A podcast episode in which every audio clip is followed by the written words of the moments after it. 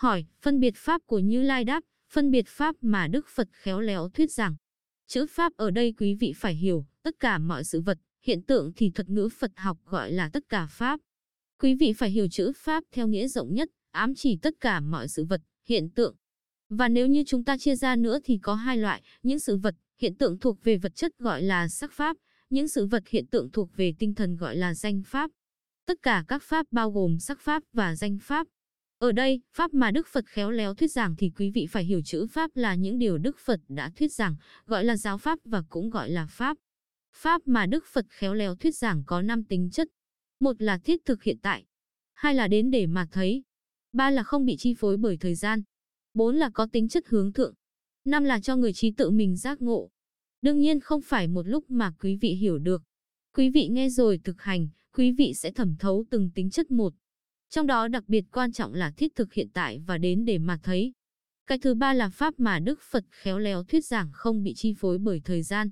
Một số người dịch là pháp mà Đức Phật khéo léo thuyết giảng vượt không gian, vượt thời gian.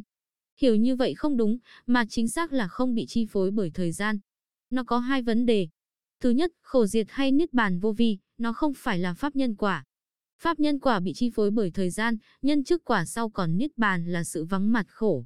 Tham sân si không có mặt thì khổ không có mặt thôi. Chứ không phải là pháp bị chi phối bởi thời gian, không phải là pháp nhân quả. Cho nên là khi đổi tâm cái thì hết khổ liền. Chứ không phải đổi tâm là nhân, hết khổ là quả thì đổi tâm phải là trước và hết khổ là sau. Còn đổi tâm cái là hết khổ liền. Những điều này diễn tả rất là vi tế. Chẳng hạn trong Kinh Pháp Cú nói rằng là ý dẫn đầu các pháp, ý làm chủ, ý tạo nếu với ý thanh tịnh an lạc có mặt ngay như bóng không rời hình, bóng và hình là đồng thời. Không phải cái có trước, cái có sau. Trong những từ dùng đó người ta cũng rất là lưu ý để nói rằng là khổ diệt, niết bàn là pháp không bị chi phối bởi thời gian. Nó đổi tâm cái là niết bàn ngay, hết khổ ngay. Chứ không phải đổi tâm là nhân mà niết bàn là quả. Nếu như đổi tâm là nhân, niết bàn là quả thì đổi tâm trước, niết bàn có sau. Và như vậy niết bàn là pháp bị chi phối bởi thời gian. Cái này nó rất là vi tế.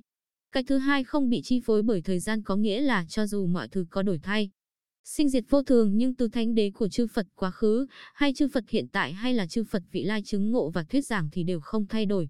Không bị chi phối thời gian là như vậy chứ không phải vượt không gian, vượt thời gian như là cách hiểu phải qua một cõi giới tâm linh nào đó không có thời gian, không có không gian.